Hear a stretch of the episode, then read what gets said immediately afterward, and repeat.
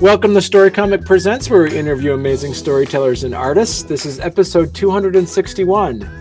I'm your host, Barney Smith of StoryComic.com, and we're excited to have with us the highly talented and internationally acclaimed world builder and comic creator, Matta Sorcier. Hi. How's it going? It's it's going. I'm alive and I'm not on fire, so it's a good day. That's true. Yeah. See, that's all. That's all. That's a great way to actually like start the day and end the day not being on fire. So that's Yeah. good. Yeah. And I, I watching your previous interviews that you talked about this about you getting in the depths of like how you do your world building and how you would absolutely, absolutely would not want to be in this world that you've created.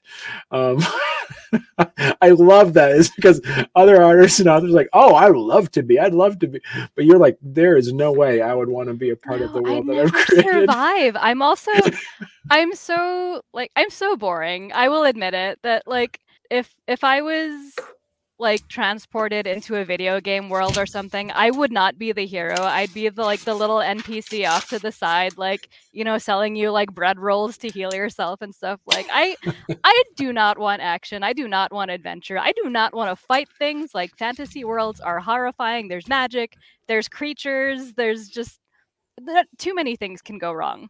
talk to us a little bit about sacrimony and and this has been a progress that you've been working on this you've been working on this story for well on two decades now Oh my god, yeah, since I was like it, its early beginnings was when I was like a little 12 year old. So my god, that was Mm. like 26 years ago. yeah, and it's just been sitting in my head and like there were times where I thought that like, oh, you know, I'm going to grow out of this. I'm going to get like a real adult job and then, you know, it just kept like creeping back in every so often like, "Hey, remember me? I'm that cool story idea that you had." And then I was like, real adult jobs suck. Maybe I should just do comics. yeah so talk to us a little bit about just uh the, the world that you've created in sacrimony But yeah, it's it's basically a world where the gods are like jerks. If you imagine kind of like the worst of like Greek mythology or like Egyptian mythology, stuff like that, like a world where the gods do interact with the mortals and like the gods themselves have their own sort of like dysfunctional family setup that it kind of ends up affecting the mortals. mm-hmm. So basically, what happens is the main plot of the story is that a teenage girl died, but then she got better, and basically, there's a catch that she came back to life with like uh, demon wings, no memory of her past, magical powers, and she and her mom have to deal with that now. And they have a really strained dynamic because uh, Kajad, the girl's father, was like not a great person. Mm-hmm. So the mother, Unica, like, you know, she's had that. She's basically a domestic abuse survivor, and she is stuck with a kid that she never particularly wanted, that also now has these demon wings. So it's just sort of that extra layer of like, I don't want to be in the situation. I've already kind of like mentally checked out, but like, I have a conscience. I can't leave this kid behind in the cold. So I guess I have to take her with me because, like, none of this is her fault. Mm. So yeah, it's a it's a drama story. It's not about like action adventure or who can like punch the hardest or whatever. It's more about like, you know, family and friendship, just getting through being dealt a bad hand in life. Like a lot of people say that it feels kind of like Saga, like how Saga is more about, you know, family relationships and like, you know, character building more so than just like, oh hey, let's go fight and save the world. This for the, the first chapter that you put out is did you rewrite this since your first uh iteration of it You did your homework. Yes, I did. I rewrote it and I redrew it because I had tried to release a, a graphic novel version of the full chapter one like back in 2017. I mean, it didn't do very well because I didn't know how to build an audience back then, but also it was just like the art and the writing were really rough. I didn't re- like, I was working with media that I was like, I hadn't practiced with. Like I wasn't very great with digital coloring. I was trying to use like a type of of uh, inking tools and stuff that like I wasn't like I I didn't have the technical skill to do the things that I wanted to do. I had a hard time figuring out what I needed to do. I second guessed myself a lot and I held back because I was like, you know, people want a comic where like things are like fast paced and you know, like a lot of things are going on and I can't like slow down and explore the characters because people want to move the story forward and it turns out like that's not what people want. People want to get to know the characters. They want to mm. slow down. They want to like, you know, see these very organic conversations where like the characters feel like people. Like the the main focus is the characters and not like the plot that's happening in the background. So like for the, from the people who read the original version and like the webcomic and stuff back in the day and like you know reading this new updated version that I did now it's like they're like yes you absolutely made the right decision before I went through with it though, like people did look at me like I was crazy, like, oh, you're rebooting your series. Like, why would you do that? You know, because everyone's so used to mainstream comics always rebooting and rebooting and rebooting. Right. And they thought that was like the cycle that I was going to get caught up in. But I was just like, no, I absolutely know that I need to start like all the way from the beginning again and like do the story justice. Right. And and and from that perspective, how how did you see like your your storytelling and your artwork evolve? Uh, I mean, like the more that you draw, basically, the better you get. So, like, I actually did almost like 300 pages of this story before I decided to restart. So, like, by the time I got to page 300, looking at page 300 versus looking at the old page one, I was like, I need to do something that like reflects what I'm capable of doing now. And also, right. my writing had gotten a lot better because I started to figure out like what I needed to do versus what I thought people wanted. Hmm. So I stopped second guessing myself. I just like I practiced, I got better at drawing and I was able to like pull off something that I'm super proud of and will never redo ever again in my life. is this pencil to paper or is this digital? How did you how do you do this? I jump around a lot actually. Like okay. sometimes like I definitely do the thumbnails digitally because like I have problems with spatial recognition and scaling and stuff. So doing the thumbnails digitally lets me like resize things really quickly and like drag them around and move them. Mm. And then like if I feel like it, I'll do the pencils in actual pencil or I'll do them digitally. Uh, colors are also they're done digitally, but I think from now on I'm gonna do them traditionally, which I know is okay. kind of like a bonkers thing to do, but like I got tired of doing digital. I felt like I felt more like a machine than an artist because you know when you start to find all of these shortcuts to do things quicker and quicker, there's like more of a disconnect.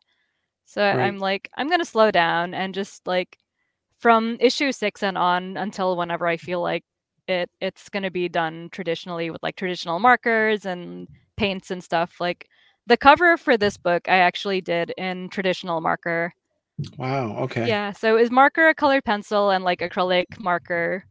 Because like at that point I was just like I can't I can't do another digital piece. My brain was like kicking and screaming like no, don't make me do it. And as soon as I put the marker on paper, I was just like this feels so right. Like there's just right. a nice like tactile sensation of like feeling the actual marker on the page and feeling like all the pencils and stuff and the different textures as opposed to just like the same smooth pen over the same smooth screen over and over again. Like it just it just hits a good happy spot in my brain. And, and so this here, like the Kickstarter that we're looking at, is is the first five issues basically of, of the story. Is this like an entire arc? Is this a larger meta plot or is this an ongoing story that you're going to be following? It's an ongoing story. I'm guessing by the time I'm done, I'm going to be like 87 years old and I'm going to be on like, you know, it it's going to be somewhere probably between like 50 to 70 issues because we follow these characters around for a long time. Like a lot of things happen to them. There's also a lot of like backstory to explore because I do like doing like flashbacks and stuff. Like each particular chapter, which is like a five issue chunk, kind of revolves around a particular character and it goes like into their backstory as far as like all right like how did they end up becoming the person they are in the present story which is always really fun to explore a lot of this is based off of real life, even though it's like a fantasy story. But basically, I like the concept of that, like, you're not the same person that you are in front of your friends versus like in front of your family versus in front of strangers. Like, and it's not a bad thing. It's just the way that people operate, where it's like, you know, you click a certain way with your family, you click a certain way with your friends, you like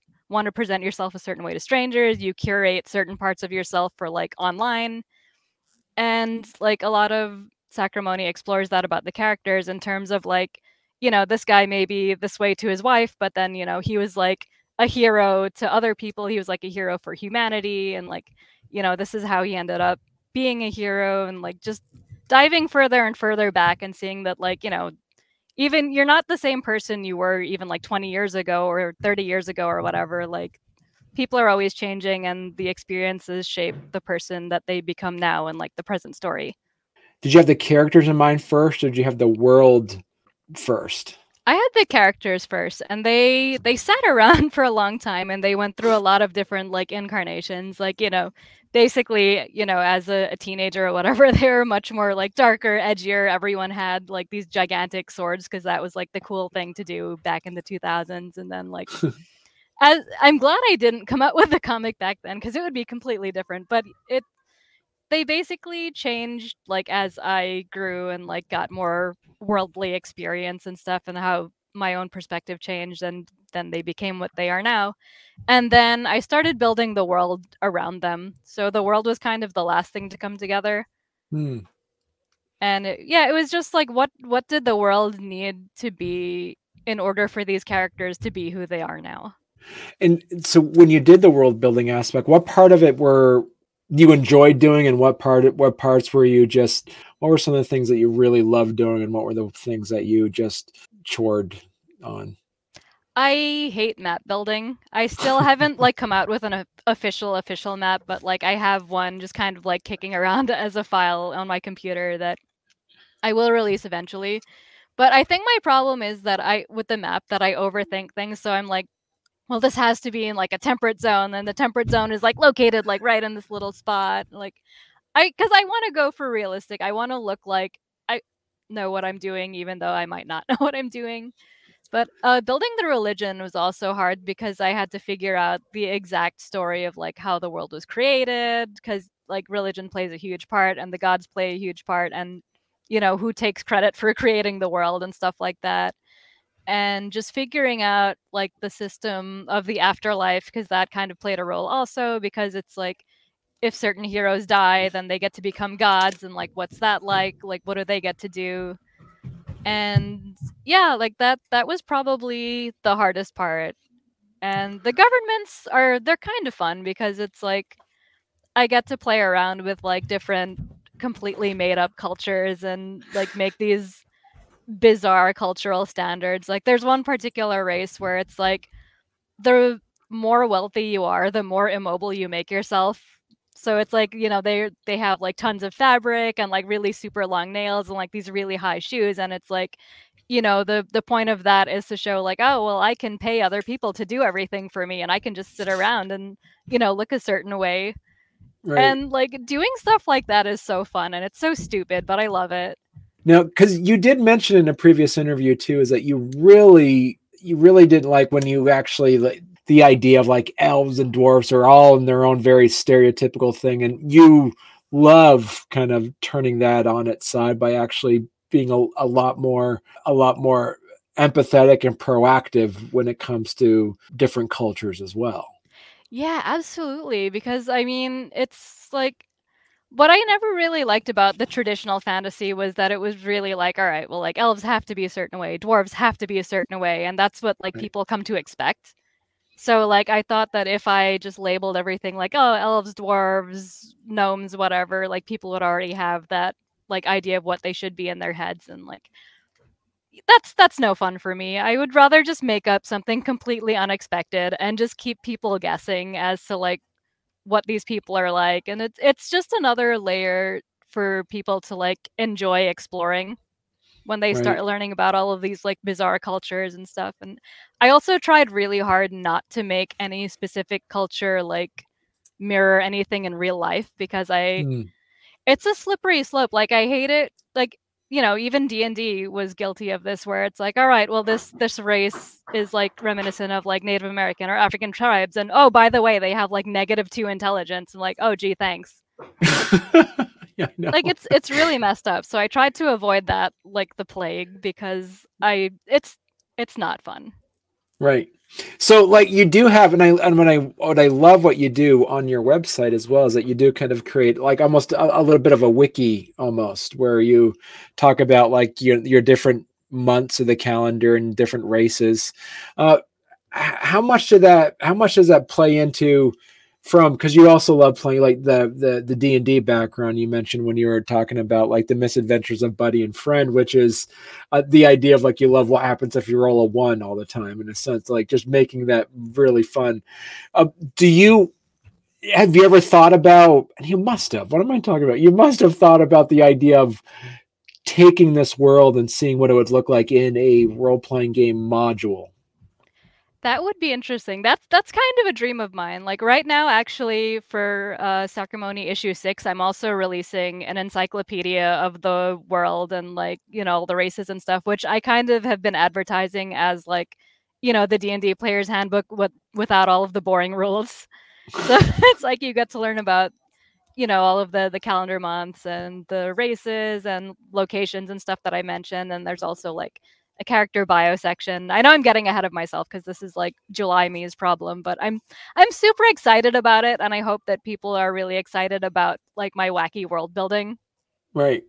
And so what are some of those aspects that you see that, you know, as we mentioned earlier about just like taking like removing stereotypes from races in a way. What are some of the other things that you're incredibly proud of when it comes to the world building aspect of this? Architecture.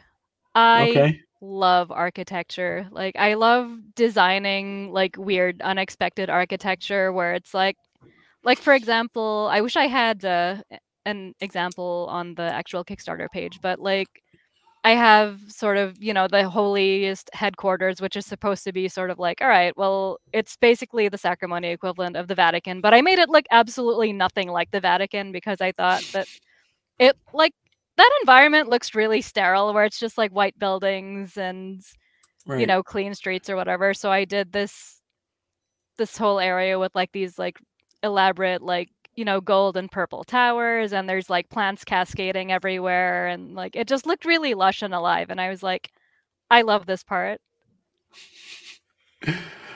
i'm pulling up like looking at some of your your your the covers you did are uh, oh uh if you go to oh man i can probably send you a link for the sacrimony 5 campaign and there's actually the building that i'm talking about. I'll put it in the chat and you can probably okay. pull that up and scroll down. Oh i'm i'm on there i i have it on here. I pulled it up. Oh this oh, oh okay this is new. Yeah it's okay. for the the single issues when i launched that back last year, I think. Oh, okay. It's it's all a blur to me now, but yeah, it was uh the single issue campaign. Okay, let me pull that up.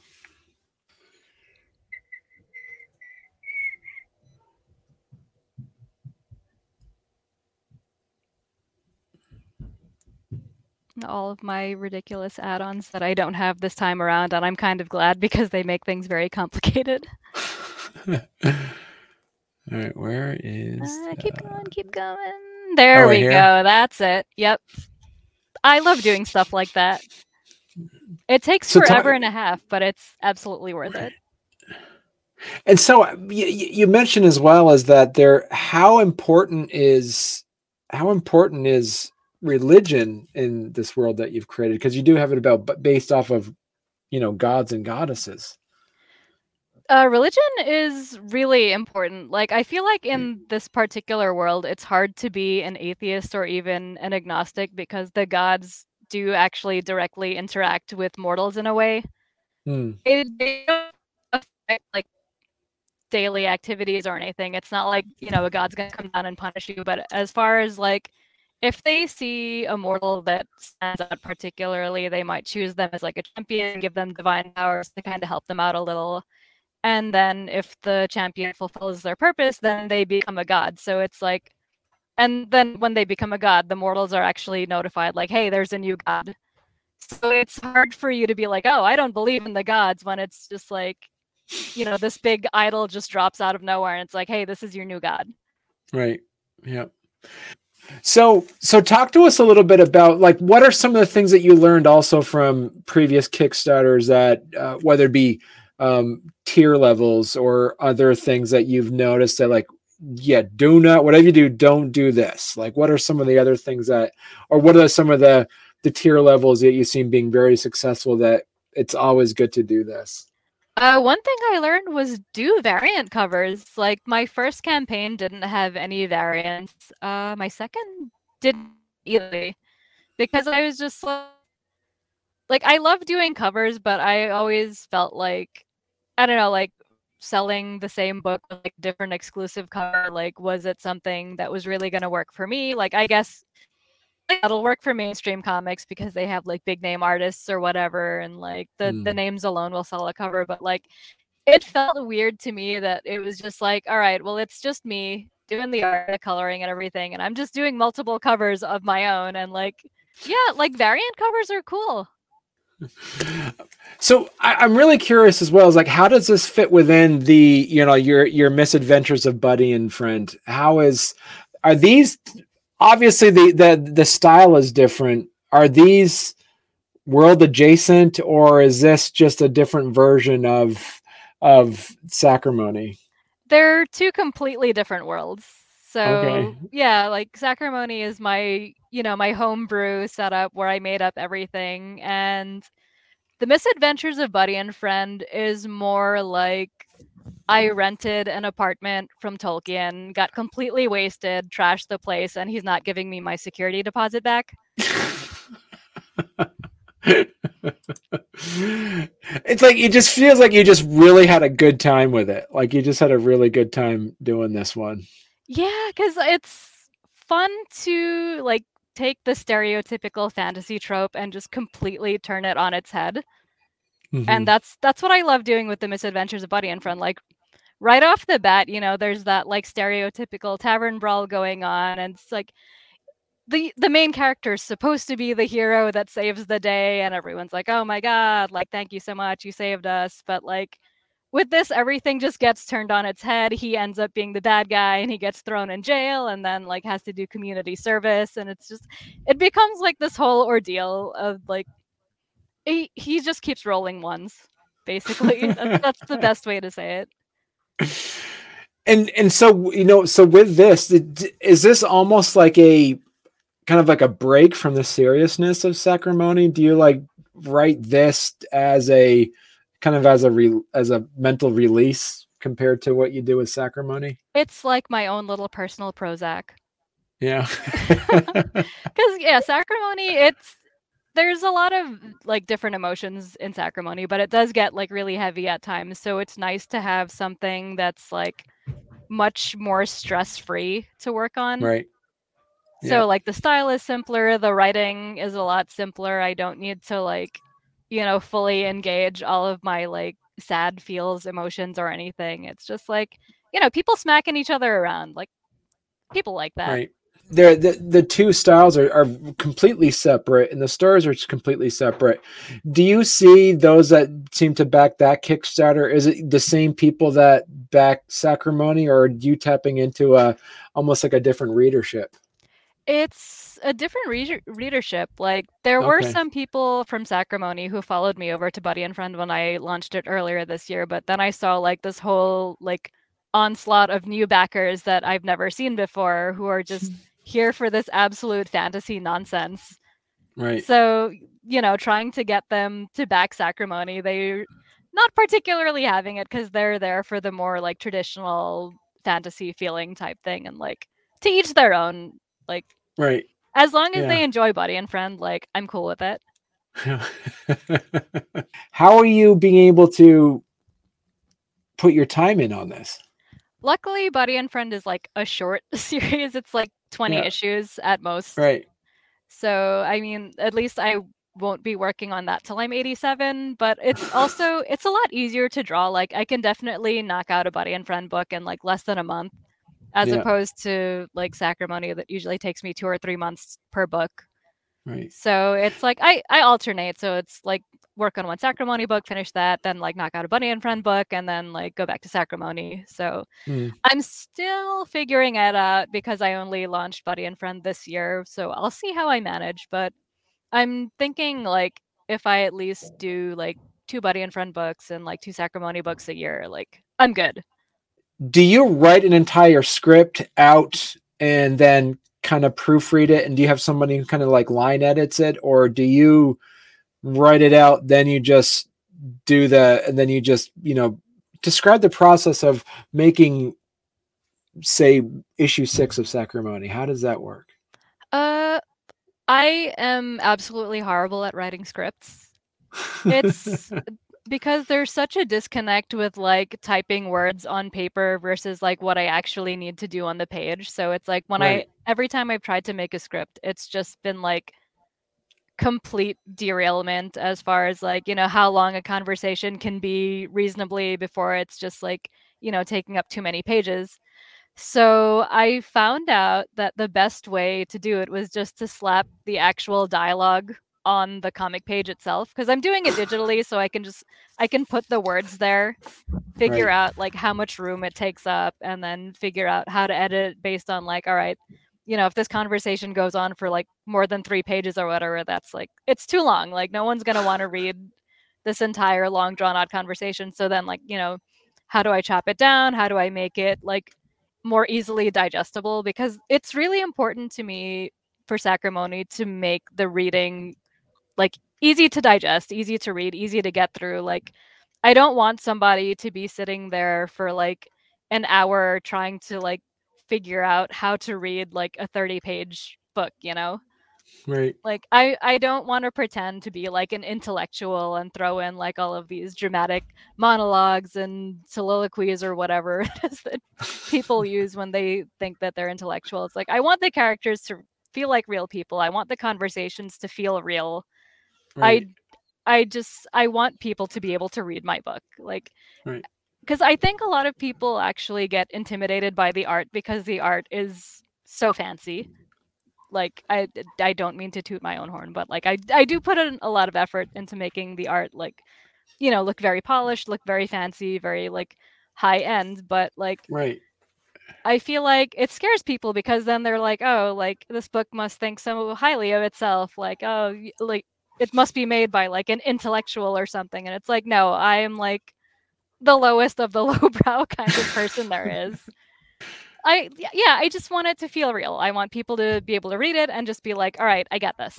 Will you do you see this as as well as that each each time that you come out with a new Kickstarter and a new issue, you bring on more readers for each one as well? Uh, yeah, luckily for the single issues, like every single issue that I released has gotten better and better. Like I started off as like, you know, a little baby creator with like Sacrimony one getting 98 backers, which I think is still super impressive for like having just kind of come out of nowhere basically.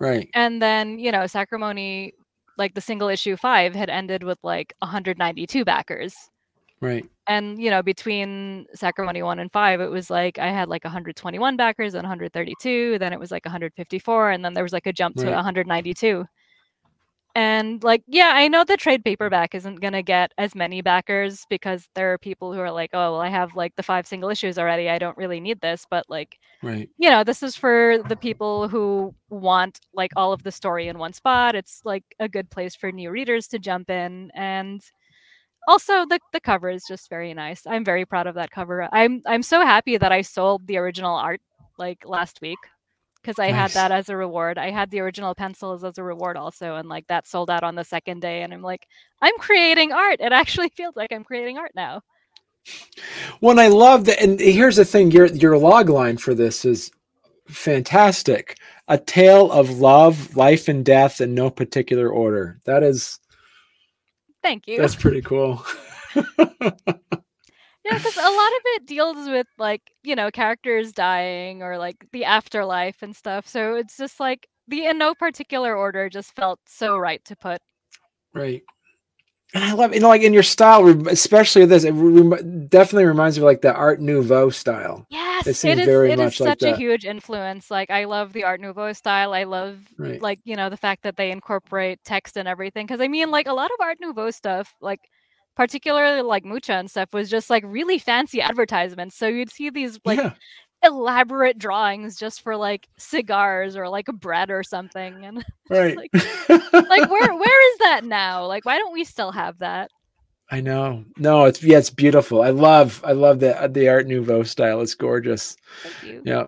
So so so then so um so Matta for those that want to learn more about um your work where's the best place they could go to uh, msorcier.com has is kind of like my hub for everything at the moment because the the webcomic site is is around, but there's not a lot on there right now since I decided to take the hiatus. Yeah, so there's like my my little gallery, little bio, and then there's like links to my Facebook and Twitter, Instagram, the latest Kickstarter, and an online shop in case like you missed out on past issues and want to catch up. I should update that shop actually. You you will always have Kickstarters coming out anyway, so they yeah, could always. I pretty much live on Kickstarter right now, so even if, you go to like msorcier.com slash Kickstarter, it will just take you to my latest Kickstarter, and you can just like pick up my stuff there.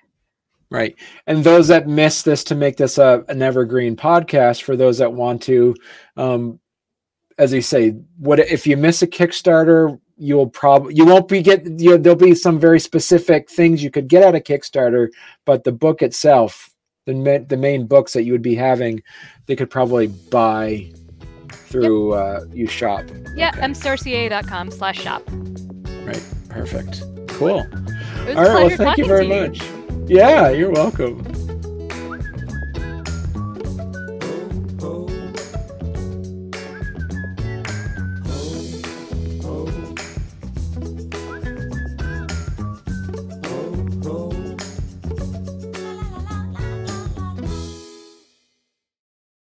Art and writing department because I second guess myself a lot. I, can you hear my cat? He is just very loud and belligerent right now, and I apologize. yeah, he's he's just anyway. He completely derailed my train of thought. But yeah, it was just like I